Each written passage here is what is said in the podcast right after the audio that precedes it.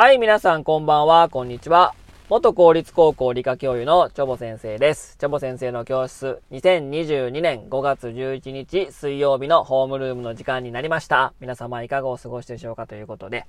えー、今日取り上げるお話はですね、地球温暖化と白熊についてお話ししたいと思います。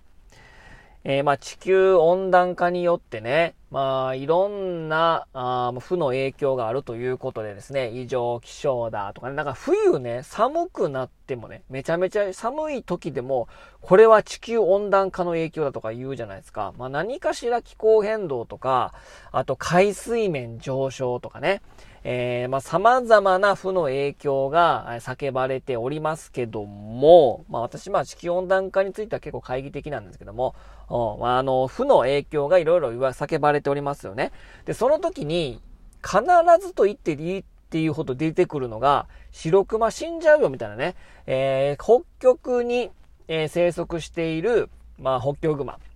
えー、北極、地球がもうグローバルウォーミングで暖かくなって、氷が溶けて、生息地がいなくなって、えー、資産によると、このまま暖かくなっちゃうと、2100年頃には北極熊が絶滅するみたいな感じでね、えー、このあの、北極熊がですね、この二酸化炭素排出削減のキャンペーンアニメル、アニマル、えー、地球温暖化のキャンペーンアニマルみたいな感じで取り上げられてますよね。で、教育テレビなんか見ると、なんかこう、暖かくなって、寒くなっ、あの、暖かくなって、溶けてちゃっしまって僕たちの生息地がないよ、みたいなね。まあそういう、まあ、まあメディアとかテレビも多いじゃないですか。ね。どんな教育してんねんって感じですけども。で、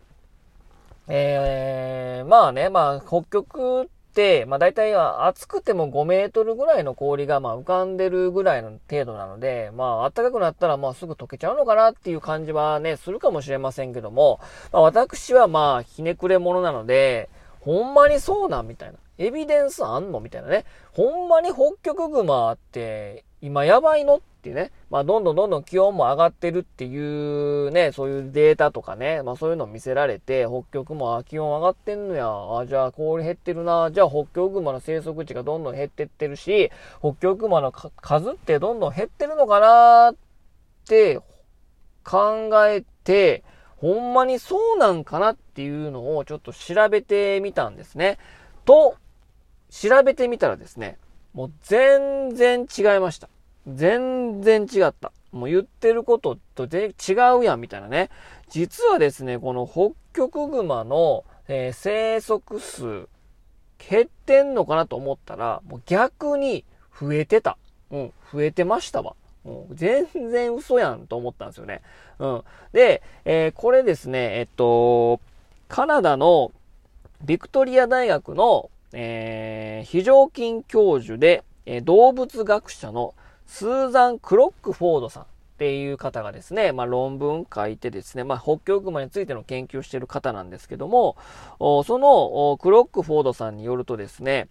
えー、海表面積、要はちょ、あの、氷がね、北極の氷が溶けても、縮小しても、北極熊の捕食活動には影響がないということを主張しておられます。なんでかっていうとですね、えー、北極熊の捕食シーズンに関係しております。まあ、北極熊は氷を足場にして子アザラシ、アザラシの子供をですね、捕食するわけですね。で、えー、年間捕食量の3分の2以上が3月から6月に集中しております。で、その時期の海表面積の減少はわずかなものであったということなんですね。で、その海表面積が減ってるよっていうのは、9月以降、毎年9月ぐらいのことを言ってるので、それ以前の海表面積っていうのは、全然、あの、減ってもないし、もう変わらないと。いうことなんですね。で、集中的に北極熊がアザラシを食べてる期間は、まあ3月からま6月なので、その頃は海表面積が減ってないから、食べるのには影響しないし、海表面積の減少は関係ない。そもそも減ってないからね。うん。ということで、で、9月からは海表面積が、ま減っているっていうデータもあるんですけども、この時期、要は秋から冬にかけては、北極は、北極熊はもともとほとんど食事しないので、まあ、食いだめしておいて貯めておくみたいなね、えー、ことなので、ほとんど食事しないので、氷が大きく減ってももう関係ないらしいんですね。うん。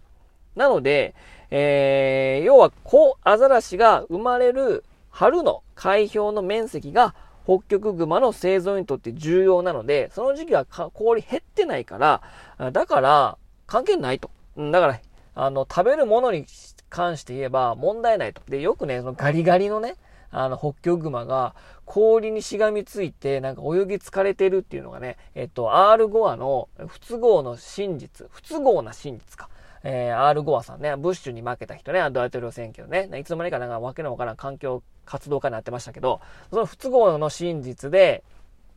ガリガリの北極もいたんです。その分、それは9月のその秋とか冬とかの、え時期を切り取ってるんですよ。要は切り取り切り取りで、だからすごい、もうネガティブキャンペーンされてるわけなんですね。えー、なので、まあ、北極熊は全然減ってもないし、その食べてる時期の氷の面積は減ってないから、まあ、全然関係ないよということがですね、このクロックフォードさんの論文から読み取れたということで、まあ、減ってないし逆に増えてると。で、9つのグループとかをもうターゲットに、えー、あの、答え数調べてみても、もう全然そのグループも減ってないし、減少も認められてないので、むしろ増えてます。で、まあ、このクロックフォードとか、北極熊とか調べると、その、個体数の変動のグラフとか見ることができるんで、確かにね、増えてんですよね、普通にね。この40年間増えてますけど、結構反映もしてますからね。えー、なので、まあ、地球温暖化によって、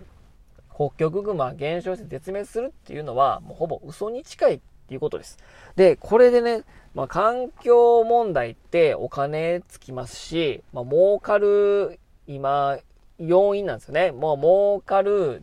要はビジネスなんで、地球温暖化にしても SDGs, SDGs にしてもね。えー、なので、この真実がバレちゃうと、